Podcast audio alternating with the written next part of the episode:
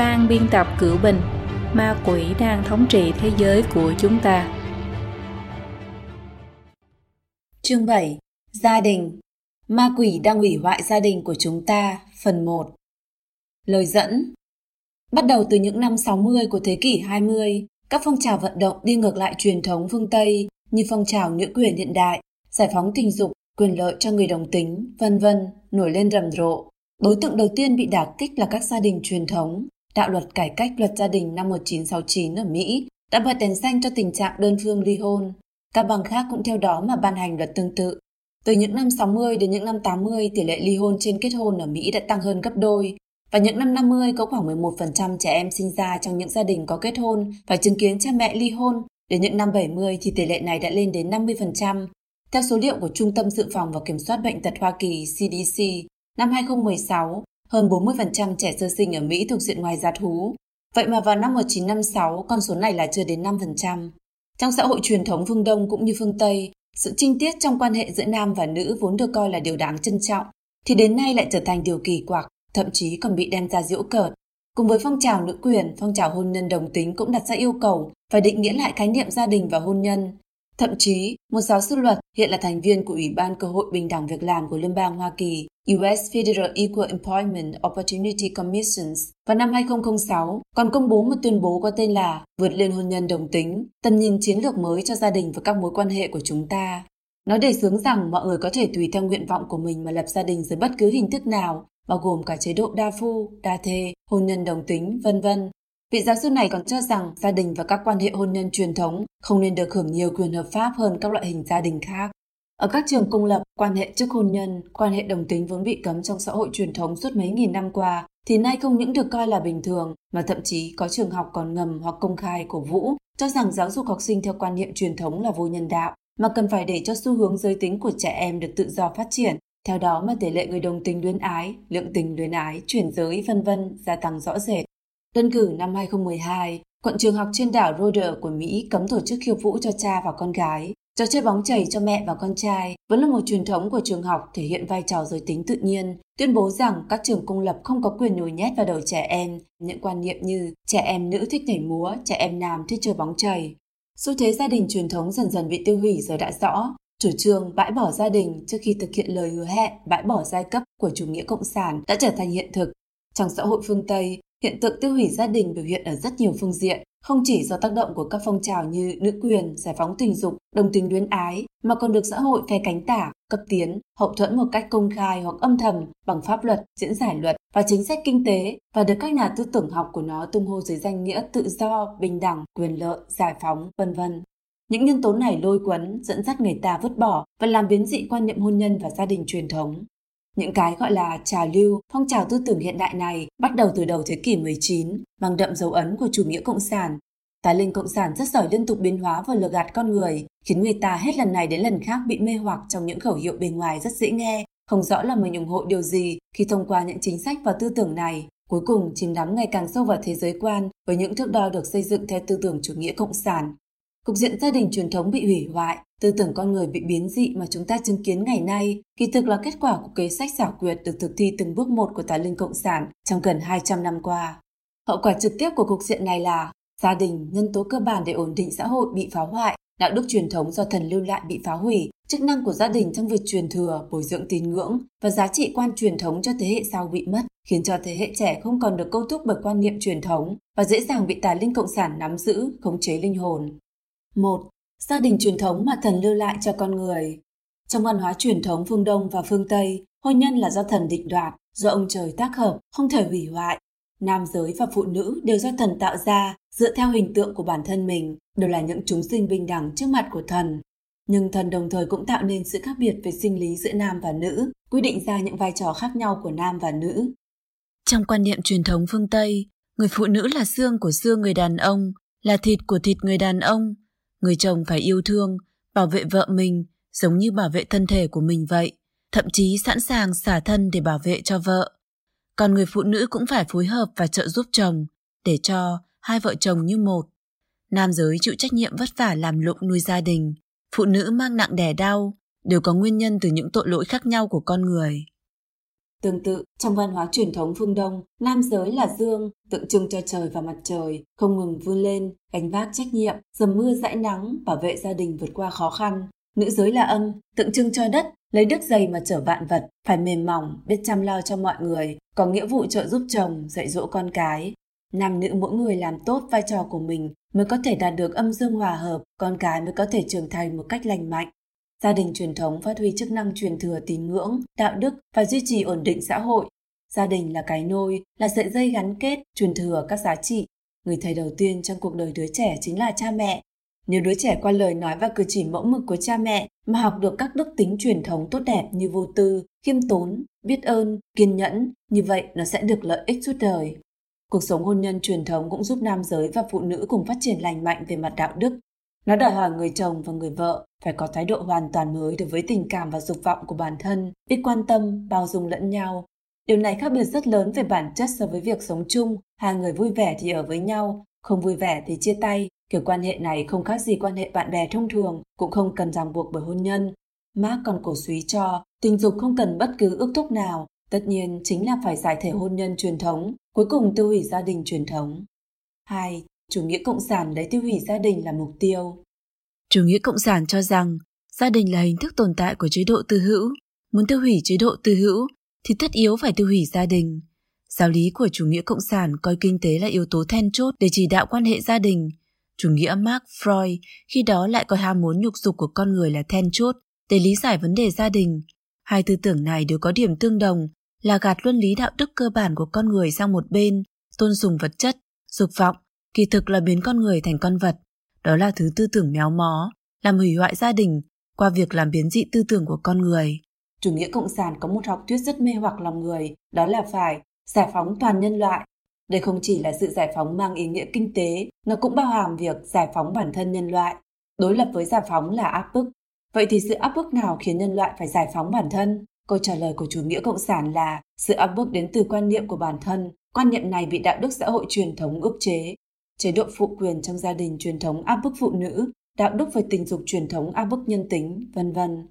Lý luận về giải phóng bản thân của chủ nghĩa cộng sản được các phong trào nữ quyền và đồng tình luyến ái của các thế hệ sau kế thừa và phát triển, dẫn đến các quan niệm phản truyền thống như phản đối gia đình và hôn nhân truyền thống, giải phóng tình dục và đồng tình luyến ái, rầm rộ khởi lên, trở thành công cụ quan trọng để ma quỷ tiêu hủy gia đình.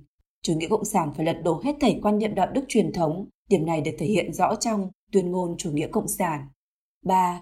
Cái gen dâm loạn của chủ nghĩa cộng sản Tà linh cộng sản nghĩ ra trăm phương ngàn kế để phá hoại gia đình truyền thống. Từ đầu thế kỷ 19, nó đã lựa chọn những nhân vật đại biểu cho chủ nghĩa cộng sản không tưởng để gieo những hạt mầm tư tưởng của nó. Robert Owen, người khai mở tư tưởng của chủ nghĩa xã hội, đã thành lập công xã chủ nghĩa xã hội không tưởng, sự hòa hợp mới. New Harmony tại bang Indiana, Mỹ vào năm 1824, hai năm sau đã kết thúc thất bại. Vào ngày thành lập công xã, ông tuyên bố rằng công xã sẽ giải cứu nhân loại khỏi tam vị nhất thể của ác ma lớn nhất. Ông giải thích từ ác ma cực lớn là tôi muốn chỉ tài sản tư hữu và những tôn giáo và hôn nhân hoang đường dựa trên cơ sở tài sản tư hữu. Này tôi tuyên bố tới các vị và toàn thế giới rằng con người cho đến giờ phút này ở mọi nơi trên trái đất này là nô lệ của tam vị nhất thể của ác ma lớn nhất để áp đặt tội lỗi về mặt tinh thần và thân thể cho cả nhân loại. Tôi muốn nói đến sự tư hữu hay tài sản cá nhân, những tôn giáo ngu muội và hoang đường và hôn nhân dựa trên tài sản cá nhân với mấy thứ tôn giáo hoang đường này. Sau khi Owen qua đời, một người theo chủ nghĩa cộng sản không tưởng có tầm ảnh hưởng lớn nữa là Charles Fourier, người Pháp. Tư tưởng của ông đã ảnh hưởng sâu sắc đến Marx và những người theo chủ nghĩa Marx sau này. Sau khi ông chết, các học trò của ông đã mang tư tưởng của ông vào cuộc cách mạng năm 1848 vào công xã Paris, sau đó lại truyền sang Mỹ. Charles Fourier là người đầu tiên đưa ra thuật ngữ nữ quyền, tiếng Pháp là feminism. Trong xã hội cộng sản lý tưởng của ông, gọi là pha lăng, gia đình truyền thống bị dè bỉu, khinh bỉ, phái quần giao hoan lạc được ca tụng để giải phóng hoàn toàn những tình cảm mãnh liệt của con người. Ông cho rằng xã hội công bằng nên chăm sóc cho những người yếu thế, như người già hoặc người khuyết tật để đảm bảo mọi người đều có quyền được thỏa mãn về tình dục. Ông cho rằng sự thỏa mãn về tình dục theo bất cứ hình thức nào, kể cả cuồng dâm, bạo lực tình dục, thậm chí cả sự loạn luân giữa các thành viên trong gia đình và cả sự giao phối với súc vật, chỉ cần không phải là cưỡng ép, đều nên được cho phép. Do vậy, có thể nói ông là người tiên phong cho lý luận tình dục đồng giới, một nhánh mới của phong trào đồng tình luyến ái. LGBTQ đương thời. Dưới ảnh hưởng của Owen và đặc biệt là Fourier vào thế kỷ 19, tại Mỹ đã xuất hiện mấy chục công xã cộng sản chủ nghĩa không tưởng, nhưng cũng chỉ như phù du sớm nở tối tàn, sau đó đều thất bại. Tồn tại được lâu nhất trong số đó là công xã Oneida, thành lập dựa trên cơ sở nền tảng lý luận của Fourier, duy trì được 32 năm. Công xã này xem thường hôn nhân truyền thống một vợ một chồng, cổ suý việc quần hôn lạm giao. Các xã viên thông qua việc phân phối lại hàng tuần để có cơ hội công bằng được ái ân với bất cứ người nào mà mình tâm đầu ý hợp. Cuối cùng, người sáng lập, John Humphrey Noy, vì sợ luật tố tụng của giáo hội đã bí mật bỏ trốn lưu vong, công xã bị ép phải bỏ chế độ cộng thê. Lý thuyết của Noy sau này trở thành kinh thánh của chủ nghĩa cộng sản. Cái gen di truyền dâm loạn của chủ nghĩa cộng sản là hệ quả tất yếu trong lý luận phát triển của nó. Ngay từ lúc bắt đầu, ma quỷ của chủ nghĩa cộng sản đã mê hoặc, khiến con người quay lưng lại với các giáo nghĩa của thần, phủ nhận thần, phủ nhận nguồn gốc của tội lỗi. Theo đạo cơ đốc, tội lỗi là do Adam và Eva, thủy tổ của loài người phạm phải khi trộm ăn trái cấm trong vườn địa đàng mà Thượng Đế không cho phép. Sau này chỉ nguồn gốc tai họa và tội ác của con cháu đời sau. Theo logic này, những vấn đề xã hội vốn do sự sa đọa về đạo đức của con người gây ra lại bị quy kết thành do chế độ tư hữu gây ra. Chủ nghĩa cộng sản khiến con người tin rằng từ hủy tài sản tư hữu thì con người sẽ không cần phải vì nó mà tranh giành nữa. Nhưng cho dù sau khi tài sản đã được công hữu, thì con người vẫn có thể tranh giành nhau để được phối ngẫu. Do vậy, những nhà chủ nghĩa xã hội không tưởng công nhiên đưa ra phương án giải quyết là chế độ cộng thê. Vườn lạc thú của Cộng sản mà những nhà sáng lập chủ nghĩa cộng sản này sáng tạo ra đã trực tiếp thách thức gia đình truyền thống và cổ suý cho chế độ cộng thê, cho nên các cộng đồng, giáo hội, chính phủ đều cho rằng điều này chính là thách thức đối với luân lý, đạo đức xã hội, do đó họ đã nhất trí lựa chọn hành động để áp chế nó. Tai tiếng bê bối của chế độ cộng sản cộng thê của chủ nghĩa cộng sản lan truyền nhanh chóng. Sự thất bại của công xã chủ nghĩa xã hội không tưởng đã cho Marx và Engel một bài học. Thời cơ công khai tuyên truyền chế độ cộng thê xâm lạm vẫn chưa chín muồi, Mặc dù vậy, mục tiêu tiêu hủy gia đình trong tuyên ngôn của chủ nghĩa cộng sản vẫn không hề thay đổi. Họ đã dùng một phương pháp kín đáo để tuyên truyền về lý luận tiêu hủy gia đình của mình. Sau khi Marx qua đời, Engel xuất bản cuốn sách Nguồn gốc gia đình, chế độ tư hữu và nhà nước theo nghiên cứu của Lewis S. Morgan để làm rõ hơn lý luận về hôn nhân, gia đình của chủ nghĩa Marx. Trong sách viết, sự xuất hiện của chế độ một vợ một chồng là để duy trì nòi giống, mục đích là để sinh con đẻ cái theo bổn phận làm cha mẹ không thể chối bỏ Việc sinh con đẻ cái ấy là cần thiết vì những đứa trẻ sau này sẽ trở thành người kế thừa tài sản của cha chúng. Nó khác với hôn nhân dựa trên tình cảm đôi lứa, khiến hôn nhân không được giải thể theo ý nguyện của mỗi bên. Engel gọi chế độ một vợ một chồng này là hình thức dựa trên tài sản cá nhân và rằng sau khi tài sản được công hữu hóa thì một hình thức hôn nhân hoàn toàn dựa trên cơ sở tình yêu hoàn toàn mới sẽ xuất hiện. Không có sự ước thúc về tài sản, hôn nhân chỉ thuần túy dựa trên sự ái mộ, nghe ra chỉ thật là cao thượng, nhưng không phải vậy. Những biện giải của Marx và Engel trong thực tiễn thực thi chủ nghĩa cộng sản lại cho thấy chẳng có chút sức thuyết phục nào. Tình cảm là thứ không đáng tin cậy, hôm nay yêu người này, mai yêu người khác. Điều này chẳng phải đồng nghĩa với việc cổ suý cho tình dục bừa bãi sao? Hiện tượng tình dục bừa bãi sau khi chính quyền Cộng sản Liên Xô và Trung Quốc thành lập, xem chương sau, chính là kết quả của việc thực thi chủ nghĩa Marx. Quan hệ vợ chồng không thể luôn thuận buồm xuôi gió, nhưng lời thệ ước trong hôn nhân truyền thống, sống với nhau đến đầu bạc răng long, chính là lời thệ ước với thần. Điều này cho thấy khi bắt đầu cuộc hôn nhân, hai bên đã chuẩn bị cho việc tình cảm của họ có thể gặp khó khăn trong tương lai và cả hai cùng đồng lòng quyết tâm với mọi hoàn cảnh khó khăn đó. Sợi dây gắn bó hôn nhân không chỉ là tình cảm mà còn là trách nhiệm, là sự cảm thông, chăm sóc đối với vợ chồng mình, đối với con cái và gia đình. Điều này khiến cho cả hai người trở thành những người đàn ông và phụ nữ trưởng thành, có trách nhiệm và đạo đức. Trong nguồn gốc gia đình, chế độ tư hữu và nhà nước, Marx và Engel tuyên bố rằng trong xã hội cộng sản thì tài sản được sở hữu chung, việc nhà trở thành nghề nghiệp, sinh con cũng không cần phải trông nom bởi vì nhà nước sẽ chăm lo và giáo dục trẻ em. Như vậy, hoàn toàn không cần lo lắng đến bất cứ hậu quả gì, mà tất cả điều này chính là áp lực về kinh tế và đạo đức chủ yếu nhất ngày nay. Nó cản trở cô gái hiến dâng hết mình cho chàng trai mà mình yêu. Điều này chẳng phải ngăn trở họ được quan hệ tình dục không chịu bất cứ ràng buộc nào hay sao? Cùng theo đó, xã hội ngày càng khoan dung và xem nhẹ đối với trinh tiết của người phụ nữ.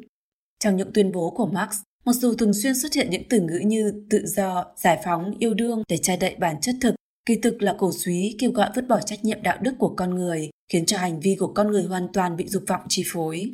Nhưng ở thời đại của Marx và Fourier, đa số dân chúng vẫn chưa hoàn toàn quay lưng lại với giáo lý của thần, cho nên người ta vẫn còn khá đề phòng trước tư tưởng dâm loạn của chủ nghĩa cộng sản Mặc dù bản thân Marx cũng không thể tưởng tượng được rằng nhân loại sau thế kỷ 20 lại lấy đủ mọi lý do để tiếp nhận tư tưởng dân loạn của ông và thực thi mục tiêu tiêu hủy gia đình của ông ta.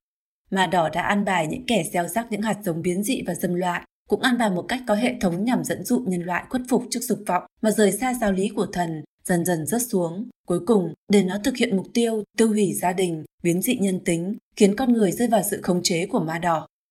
4. Việc thực thi chế độ cộng thê của chính quyền cộng sản Như đã nói bên trên, xâm loạn là cái gen di chuyển của chủ nghĩa cộng sản. Marx, người đặt nền móng cho chủ nghĩa cộng sản, đã cưỡng hiếp người hầu gái của ông ta, rồi để đứa con gái ngoài giá thú đó cho Engel nuôi dưỡng. Engel chung sống với hai người phụ nữ là chị em gái. Lenin, lãnh tụ Đảng Cộng sản Liên Xô, ngoại tình với Elena suốt 10 năm, trong khi vẫn qua lại với một cô gái người Pháp. Ông đã mắc bệnh giang mai vì chơi gái. Một lãnh tụ Đảng Cộng sản khác là Stalin, cũng dâm loạn vô độ như vậy, ông còn lợi dụng vợ của những người khác. Sau khi giành chính quyền, Đảng Cộng sản Liên Xô đã lập tức thực hiện chế độ Cộng sản cộng thê trên quy mô lớn. Đảng Cộng sản Liên Xô lúc đó thậm chí còn được coi là tiên phong trong phong trào giải phóng tình dục ở phương Tây. Năm 1990, tạp chí Tổ quốc của Nga, kỳ số 10 từng tiết lộ toàn bộ hiện tượng cộng thê thời kỳ đầu ở Nga. Biểu hiện điển hình của cuộc cách mạng tình dục chính là đời tư của các lãnh tụ Xô Viết như Trotsky, Bukharin, Antonov, Kollontai, trong đó nói rằng họ tùy tiện như chó giao phối với nhau vậy. 4.1 Chế độ cộng thê thời tiền Liên Xô Năm 1904, Lenin từng viết Dâm đãng có thể khiến năng lượng tinh thần được giải phóng, cho nên đừng theo đuổi những giá trị gia đình giả tạo, mà phải loại bỏ cục máu đông này đi để cho chủ nghĩa xã hội tiến đến thắng lợi. Trong đại hội 3 của Đảng Lao động Dân chủ xã hội Nga, Leon Trotsky đã đề xuất rằng sau khi những người Bolshevik của Đảng Cộng sản Liên Xô giành chiến thắng, sẽ phải xây dựng một lý thuyết mới về quan hệ giới tính. Lý luận của chủ nghĩa cộng sản yêu cầu phải tiêu hủy gia đình, quá độ đến thời kỳ tự do về tình dục, đồng thời đề xuất giao toàn bộ trách nhiệm giáo dục trẻ em cho nhà nước. Năm 1911, trong một bức thư gửi Lenin, Trotsky viết, không còn nghi ngờ gì nữa, áp bức tình dục là thủ đoạn chủ yếu của những kẻ nô dịch. Chừng nào còn loại áp bức đó thì đừng nói đến tự do thực thụ. Gia đình, như một tổ chức của giai cấp tư sản, đã duy trì sự tồn tại quá lâu. Chúng ta cần nói nhiều hơn về vấn đề này với người lao động. Lenin trả lời, không chỉ là gia đình, tất cả những lệnh cấm về tình dục nên bị xóa bỏ. Chúng ta có thể học hỏi từ phong trào phụ nữ đòi quyền bầu cử ở Anh đầu thế kỷ 20, ngay cả lệnh cấm đối với tình yêu đồng giới cũng phải dỡ bỏ. Sau khi Đảng Cộng sản Liên Xô giành chính quyền, ngày 19 tháng 12 năm 1917, trong các sắc lệnh của Lenin đã bao gồm những nội dung về bãi bỏ hôn nhân và bãi bỏ hình phạt cho đồng tình luyến ái. Lúc đó, ở Liên Xô còn có một khẩu hiệu điên cuồng, đà đảo liêm sỉ. Để nhanh chóng đào tạo nên những con người mới của chủ nghĩa xã hội, Đảng Cộng sản Liên Xô đã làm biến dị tư tưởng con người bằng cách cổ suý người dân xuống đường trần truồng dạo chơi. Họ dạo chơi khắp nơi, điên cuồng kêu gào, đà đảo liêm sỉ. Liêm sỉ là giai cấp tư sản trong quá khứ của người dân Xô Viết. Ngày 19 tháng 12 năm 1918 là ngày kỷ niệm ban hành sắc lệnh bãi bỏ hôn nhân ở Petrograd. Những nhóm người đồng tình nữ tổ chức hoạt động chúc mừng. Trotsky trong cuốn hồi ký của mình đã ghi lại sự việc này. Ông nói, tin tức về hoạt động diễu hành của những người đồng tính nữ khiến Lenin rất vui mừng. Lenin còn khuyến khích nhiều người trần truồng xuống đường hơn. Hãy tiếp tục nỗ lực, các đồng chí. Năm 1923, cuốn tiểu thuyết Tình yêu giữa ba thế hệ của Liên Xô đã khiến khái niệm chủ nghĩa cốc nước được lan truyền nhanh chóng. Tác giả cuốn tiểu thuyết này là một chính ủy nhân dân của Quỹ Phúc lợi xã hội Alexandra Kolontai, một chiến sĩ của phong trào giải phóng phụ nữ tham gia vào mặt trận của Đảng Cộng sản Liên Xô. Chủ nghĩa cốc nước mà cuốn tiểu thuyết này ca ngợi thực chất là một từ chỉ sự phóng túng tình dục.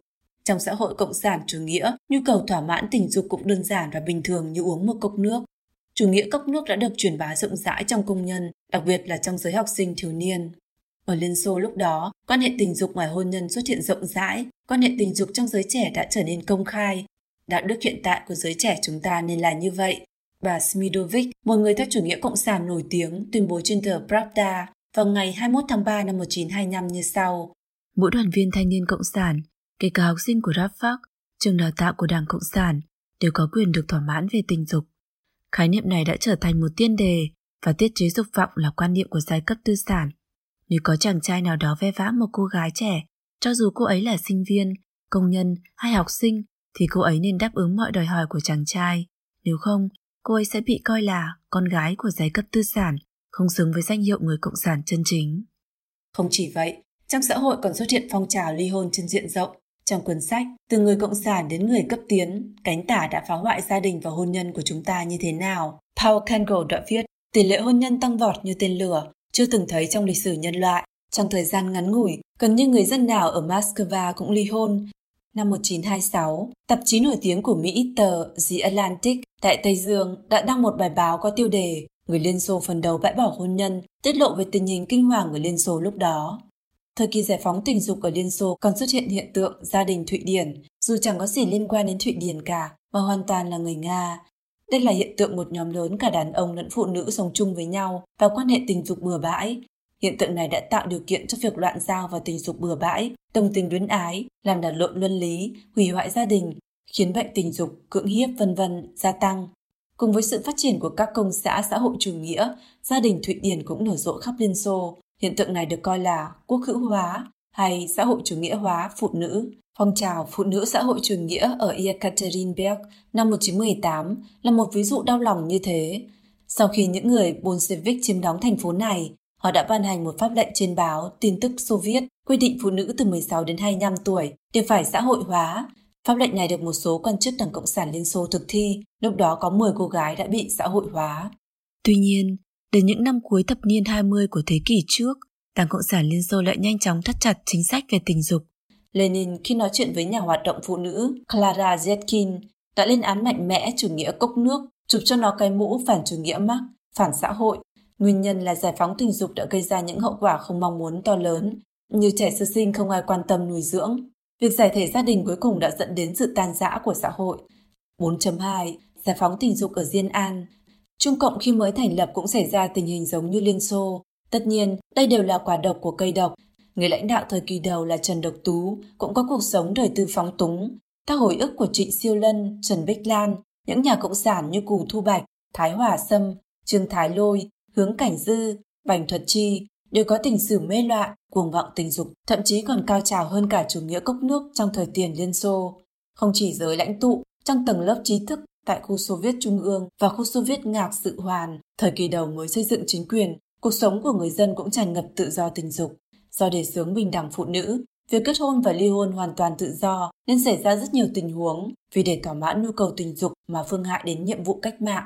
Thanh niên ở khu Xô Viết còn thường xuyên lấy cớ là nhận mẹ nuôi để tiếp cận quần chúng nhằm tán tỉnh yêu đương. Các cô gái trẻ, số người có đến 6, 7 bạn tình cũng không ít.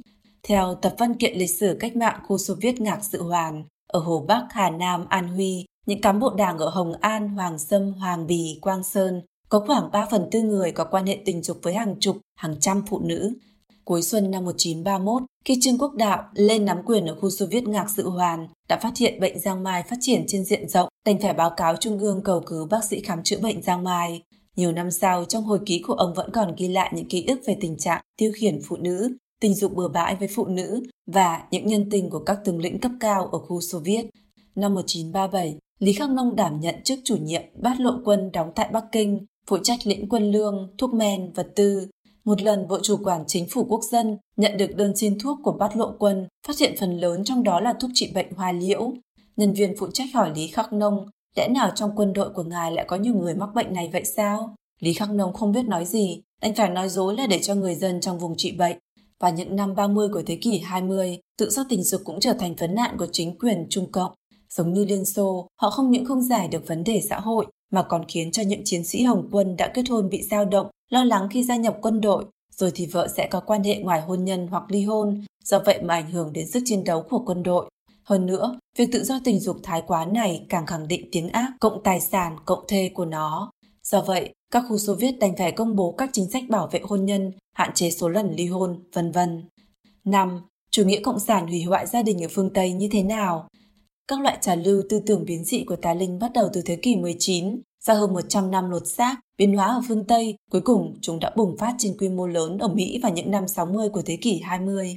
Thời gian này dưới ảnh hưởng của chủ nghĩa Marx mới và các loại hình thái ý thức cấp tiến, các phong trào văn hóa, xã hội bị thao túng bởi tà linh đã xuất hiện ở Mỹ như trà lưu phản văn hóa truyền thống hippie, phong trào cấp tiến cánh tả mới, phong trào nữ quyền và các trào lưu tư tưởng cách mạng về tình dục những trào lưu tư tưởng này dâng lên mãnh liệt như thủy triều, tấn công dữ dội và ăn mòn thể chế chính trị Mỹ, thể chế giá trị truyền thống và cơ chế xã hội Mỹ. Sau đó nó nhanh chóng trở nên phổ biến ở châu Âu, quan niệm xã hội, quan niệm gia đình, quan niệm về tình dục và giá trị văn hóa đều trở nên biến dị rất lớn. Cùng lúc đó, các phong trào về quyền đồng tình luyến ái cũng không ngừng dâng cao. Điều này dẫn đến các quan niệm giá trị gia đình truyền thống phương Tây không ngừng suy yếu và các mô hình gia đình truyền thống dần dần suy thoái.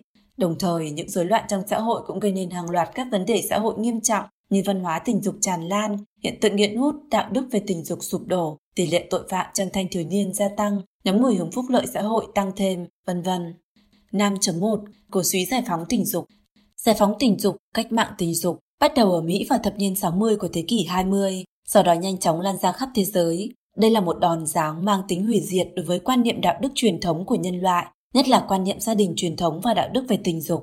Tà Linh đã chuẩn bị kỹ lưỡng nhằm chiến giải phóng tình dục tàn phá xã hội phương Tây, lấy phong trào tự do tình ái, free love, cũng gọi là chủ nghĩa cấp tiến về tình dục, làm bàn đạp. Chúng dần dần xâm nhập và làm tan rã quan niệm truyền thống, chủ trương hoạt động tình dục theo bất cứ hình thức nào cũng không nên bị can thiệp. Hoạt động tình dục của cá nhân, bao gồm cả hôn nhân, nạo phá thai, các hành vi dâm loạn đều không cần phải chịu sự ức chế của chính phủ, pháp luật hay xã hội. Theo chân Charlie Fury và John Humphrey Noyes, nhà chủ nghĩa cộng sản có đốc giáo lần đầu tiên đưa ra khái niệm tự do tình ái. Những người ủng hộ chủ yếu cho phong trào tự do tình ái vào thời cận đại, đa phần đều là những người theo chủ nghĩa xã hội hoặc những người chịu ảnh hưởng sâu sắc của tư tưởng chủ nghĩa xã hội. Chẳng hạn như Edward Carpenter, nhà triết học chủ nghĩa xã hội tiên phong cho phong trào tự do tình ái ở Vương quốc Anh. Ông cũng là người khởi xướng phong trào quyền lợi đồng tình luyến ái. Nhà triết học người Anh Bertrand Russell, người khởi xướng nổi tiếng nhất cho phong trào này là người theo chủ nghĩa xã hội công khai, cũng từng là thành viên của hội Fabian. Ông tuyên bố đạo đức không nên hạn chế sự khoái lạc bản năng của con người cổ suý cho các hành vi quan hệ tình dục ngoài hôn nhân. Emile Lamang, người đi tiên phong cho phong trào tự do tình ái ở Pháp thời kỳ đầu, là người theo chủ nghĩa cộng sản vô chính phủ, sau đó dựa trên chủ nghĩa cộng sản xã hội không tưởng của Fourier mà sáng lập nên chủ nghĩa vô chính phủ cá nhân ở Pháp, thuộc phạm trù chủ nghĩa xã hội theo nghĩa rộng, cổ suý cho việc lạm dụng tình dục, đồng tình luyến ái, song tình luyến ái. Chammy Fleming, người theo chủ nghĩa vô chính phủ, một nhánh khác của chủ nghĩa xã hội, là người khai sáng cho phong trào tự do tình ái ở Úc. Một thành quả quan trọng của phong trào tự do tình ái ở Mỹ là tạp chí Playboy, công tử hào hoa được sáng lập vào năm 1953. Tạp chí sử dụng loại giấy trắng cao cấp với những hình ảnh rực rỡ sắc màu và xa xỉ, mang đến cho người xem một cảm giác sai về tính nghệ thuật. Những nội dung khiêu dâm vốn bị coi là dung tục, hạ lưu trong quan niệm truyền thống, bỗng chốc nhảy vào xã hội chủ lưu, biến nó trở thành một tạp chí giải trí cao cấp. Hơn nửa thế kỷ nay, nó đã đem chất độc tự do tình ái gieo rắc đến con người trên khắp thế giới mặc sức tấn công vào quan niệm đạo đức truyền thống về tình dục. Đến giữa thế kỷ 20, cùng với sự thịnh hành của văn hóa hippie, các quan niệm tự do tình ái được chấp nhận phổ biến, cuộc cách mạng tình dục còn gọi là giải phóng tình dục cũng chính thức xuất hiện. Cụm từ cách mạng tình dục lần đầu tiên được đề xuất bởi Wilhelm Reich, đảng viên Đảng Cộng sản Đức, người sáng lập phương pháp phân tích tinh thần chủ nghĩa cộng sản Ông đã kết hợp phân tích tinh thần của chủ nghĩa Marx và Freud và cho rằng Marx đã giải phóng con người khỏi sự bức hại về kinh tế, còn Freud đã giải phóng con người khỏi sự áp bức về tình dục. Một người khác đặt nền móng cho lý luận giải phóng tình dục là Herbert Marcuse, theo trường phái Frankfurt. Trong phong trào phản văn hóa ở phương Tây vào những năm 60, khẩu hiệu Make Love Not War, hãy làm tình, đừng đánh nhau, của ông đã khiến quan niệm giải phóng tình dục ăn sâu vào tư tưởng con người. Kể từ đó, cùng với ấn phẩm của nhà động vật học Andrew Kinsey về hành vi tình dục của nam giới, hành vi tình dục của nữ giới và việc sử dụng phổ biến thuốc tránh thai, quan nhận giải phóng tình dục đã bùng phát ở phương Tây vào thập niên 60. Điều đáng chú ý là các học giả đương thời đã phát hiện ra tác phẩm của Andrew Kinsey về hành vi tình dục của nhân loại đã sử dụng các thủ pháp phóng đại hoặc đơn giản hóa để bóp méo số liệu thống kê, khiến rất nhiều người hiểu nhầm rằng những hành vi quan hệ tình dục ngoài hôn nhân quan hệ tình dục đồng tính là hiện tượng phổ biến trong xã hội, khiến cho phong trào giải phóng tình dục, đồng tình luyến ái càng như đổ thêm dầu vào lửa. Bỗng chốc, giải phóng tình dục đã trở thành giá trị quan đạo đức thời thượng trong xã hội hiện đại. Trong giới thanh thiếu niên, quan hệ tình dục bừa bãi được coi là bình thường. Các cô gái mười mấy tuổi nếu dám thừa nhận mình là trinh nữ thì sẽ bị bạn bè cười nhạo. Các số liệu cho thấy, từ năm 1954 đến năm 1963, trong số người Mỹ đủ 15 tuổi, cũng là lứa thanh niên trong những năm 60, có 82% số người đã có quan hệ tình dục trước hôn nhân trước 30 tuổi. Đến những năm 2010, các cô dâu vẫn còn trình trước khi kết hôn chỉ chiếm tỷ lệ 5%, 18% các cô dâu trước khi kết hôn đã có từ 10 bạn tình trở lên. Tình dục trở thành chủ đề thịnh hành trong văn hóa đại chúng. Các tác phẩm văn học thu hút độc giả với những đoạn miêu tả về tình dục tràn ngập thị trường. Những bộ phim hạng 3 không dành cho trẻ em được hâm mộ ở khắp các rạp chiếu phim lớn. 5.2 cổ suý nữ quyền, bãi bỏ gia đình truyền thống. A. Bàn tay của chủ nghĩa cộng sản đằng sau phong trào nữ quyền. Phong trào nữ quyền là một công cụ quen thuộc mà tà linh cộng sản lợi dụng để phá hoại gia đình. Phong trào nữ quyền thời kỳ đầu, cũng gọi là làn sóng nữ quyền thứ nhất, khởi phát ở châu Âu vào thế kỷ 18, chủ trương phụ nữ nên được hưởng những đãi ngộ bình đẳng như nam giới về các mặt giáo dục, việc làm và chính trị. Đến giữa thế kỷ 19, trung tâm của phong trào nữ quyền từ châu Âu chuyển hướng sang Mỹ. Khi làn sóng nữ quyền thứ nhất xảy ra, nền tảng xã hội trong quan niệm gia đình truyền thống vẫn thịnh hành như trước. Phong trào nữ quyền này cũng không chủ trương trực tiếp thách thức gia đình truyền thống. Những người theo chủ nghĩa nữ quyền có ảnh hưởng thời đó như Mary Wollstonecraft, người Anh ở thế kỷ 18, Margaret Fuller, người Mỹ ở thế kỷ 19, John Stuart Mill, người Anh ở thế kỷ 19 đều chủ trương phụ nữ sau khi kết hôn nên lấy gia đình làm trọng. Tiềm năng của phụ nữ chủ yếu phát triển trong lĩnh vực gia đình. Phụ nữ làm phong phú cho bản thân là để làm tốt công việc gia đình như giáo dục con cái, quản lý gia đình. Nhưng những phụ nữ đặc biệt giỏi về lĩnh vực nào đó thì không nên chịu bất cứ trở ngại nào, được tự do phát huy tài năng của họ, thậm chí có thể sánh với nam giới. Sau những năm 20 của thế kỷ 20, khi luật pháp các nước thừa nhận quyền bầu cử của phụ nữ, phong trào nữ quyền thứ nhất dần dần thoái trào. Sau đó, do ảnh hưởng của cuộc suy thoái kinh tế và chiến tranh thế giới thứ hai, phong trào nữ quyền về cơ bản đã lặng lẽ chấm dứt. Cùng lúc đó, tà linh cộng sản cũng sớm gieo rắc những hạt giống hủy hoại hôn nhân, gia đình và quan niệm đạo đức về tình dục. Chủ nghĩa xã hội không tưởng thời kỳ đầu và thế kỷ 19 đã định ra phương hướng cho phong trào nữ quyền cấp tiến hiện đại. François-Marie Charles Fourier, người được coi là cha đẻ của chủ nghĩa nữ quyền, đã tuyên bố hôn nhân biến phụ nữ thành tài sản tư hữu. Robert Owen mà sát hôn nhân là tội lỗi. Tư tưởng của những nhà chủ nghĩa xã hội không tưởng này được một loạt những người theo chủ nghĩa nữ quyền kế thừa và phát triển, như Francis Wright, người theo chủ nghĩa nữ quyền vào thế kỷ 19, kế thừa tư tưởng của Fourier chủ trương ủng hộ tự do tình dục cho phụ nữ. Nhà hoạt động nữ quyền người Anh Anna Wheeler kế thừa tư tưởng của Owen, kịch liệt phê phán hôn nhân biến phụ nữ thành nô lệ. Đồng thời, các nhà hoạt động nữ quyền xã hội chủ nghĩa cũng là bộ phận cấu thành quan trọng của phong trào nữ quyền thế kỷ 19.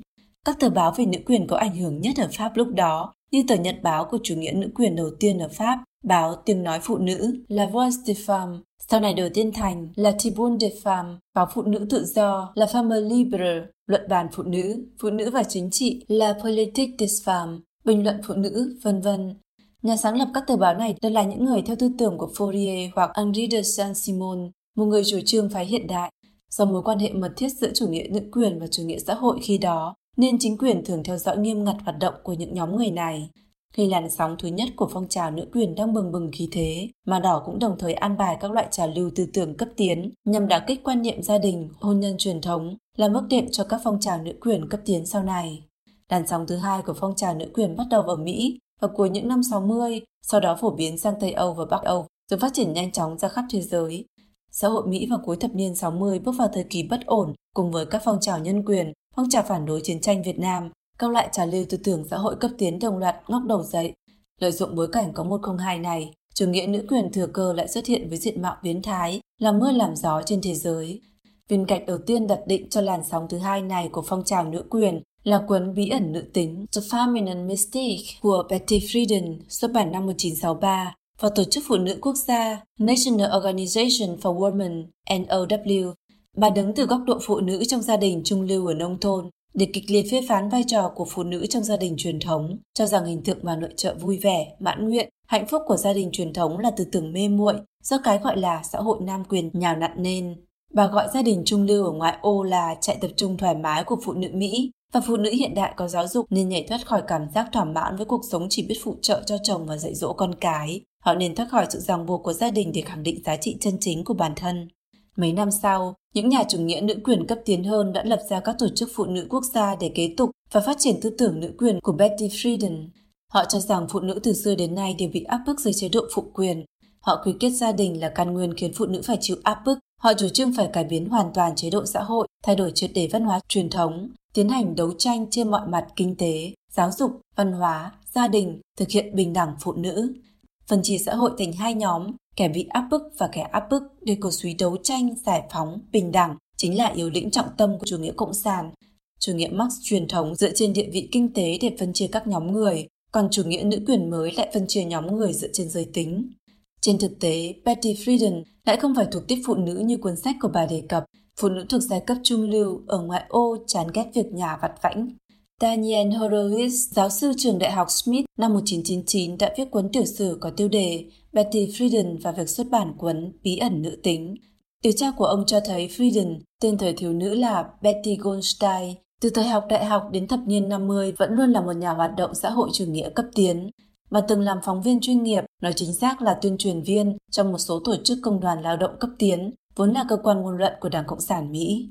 David Horowitz, một người từng theo cánh tả, không có quan hệ gì với Daniel Horowitz đã xem lại những bài báo mà bà đã viết để hiểu quá trình hình thành quan điểm của bà. Khi học ở Đại học California Berkeley, bà đã gia nhập đoàn thanh niên Cộng sản và hai lần xin gia nhập Đảng Cộng sản Mỹ nhưng không được chấp nhận bởi vì thân phận bên ngoài đảng của bà có thể tạo ảnh hưởng lớn hơn. Judith Hennessy, tác giả cuốn tiểu sử về Betty Friedan do chính bà công nhận, cũng như rõ bà là người theo chủ nghĩa Marx. Nhà văn người Mỹ Kate Wigan trong cuốn sách Chủ nghĩa nữ quyền đỏ Dread Feminism đã chỉ ra rằng thực ra vào thời đầu thế kỷ 20 đến thập niên 60, chủ nghĩa nữ quyền ở Mỹ không hề yên ắng. Một loạt các tác giả của chủ nghĩa nữ quyền đỏ có nguồn gốc từ chủ nghĩa cộng sản như Susan Anthony, Eleanor Flexner, Gideon Lehner, Eva Miriam đã trải thảm về lý luận trên nhiều phương diện cho làn sóng thứ hai của phong trào nữ quyền sau này. Vào năm 1946, Anthony đã vận dụng phương pháp phân tích của Marx lấy cuộc áp bức của người da trắng đối với người da đen để so sánh với sự áp bức của nam giới đối với phụ nữ. Sau đó, do ảnh hưởng tư tưởng chống cộng sản của McCarthyism, chủ nghĩa cộng sản bị biêu tiếng xấu, các nhà văn theo chủ nghĩa nữ quyền này cũng ngậm miệng không dám nói về mối quan hệ của họ với cộng sản nữa. Nhà văn người Pháp Simone de Beauvoir, tác giả của cuốn sách tiêu biểu Giới tính thứ hai, đã lãnh đạo làn sóng thứ hai của phong trào nữ quyền ở châu Âu. Vào thời đầu, Beauvoir là người theo chủ nghĩa xã hội năm 1941 cùng với Jean-Paul Sartre, nhà triết học cộng sản chủ nghĩa và các nhà văn khác. và sáng lập nên tổ chức chủ nghĩa xã hội và tự do Socialiste Liberté, một tổ chức xã hội chủ nghĩa ngầm khi danh tiếng của chủ nghĩa nữ quyền lên cao vào thập niên 60, bà tuyên bố rằng không còn tin vào chủ nghĩa xã hội nữa, chỉ thừa nhận mình là người theo chủ nghĩa nữ quyền và chủ trương, phụ nữ không phải do sinh ra mà là do dưỡng thành. và tuyên bố mặc dù tình dục là yếu tố quyết định đặc điểm sinh lý của con người, giới tính lại là khái niệm sinh lý do bản thân nhận thức được hình thành dưới ảnh hưởng của hoạt động xã hội nhân loại. và cho rằng phẩm chất nữ tính của bé gái như ngoan ngoãn, khéo léo, dịu dàng, thích làm nũng đều được tạo nên qua những câu chuyện cổ tích do xã hội phụ quyền dựng lên một cách tỉ mỉ nhằm mục đích duy trì sự áp bức của chế độ phụ quyền đối với phụ nữ. và chủ trương phụ nữ phải đột phá quan niệm truyền thống, thể hiện cái tôi không chịu ước thúc. Loại tư tưởng này, kỳ thực, đều cung cấp môi trường thích hợp cho các quan niệm biến dị như đồng tình luyến ái, song tình luyến ái, truyền giới. Từ đó về sau, các loại tư tưởng nữ quyền xuất hiện muôn hình vạn trạng, cơ bản đều kế thừa quan điểm sự bất bình đẳng của phụ nữ là do sự áp bức của xã hội phụ quyền, biến quan niệm hôn nhân gia đình truyền thống thành trở ngại chủ yếu cho việc thực thi quyền bình đẳng của phụ nữ. De Beauvoir cho rằng hôn nhân khiến phụ nữ phải chịu sự ước chế của người chồng và gọi hôn nhân cũng đáng ghê tởm như mại dâm. Bà từ chối kết hôn mà duy trì quan hệ tình nhân với Paul Shark, đồng thời duy trì tình yêu ngẫu hứng với những người đàn ông khác. Cũng như vậy, Paul Shark cũng có tình yêu ngẫu hứng với những phụ nữ khác. Quan niệm hôn nhân của de Beauvoir là trào lưu tư tưởng của người theo chủ nghĩa nữ quyền cấp tiến thời đó. Thực tế, loại quan hệ tình dục loạn tạp này chính là chế độ cộng thê mà Charles Fourier, người tiên phong của chủ nghĩa cộng sản không tưởng trong thế kỷ 19 đã tưởng tượng ra.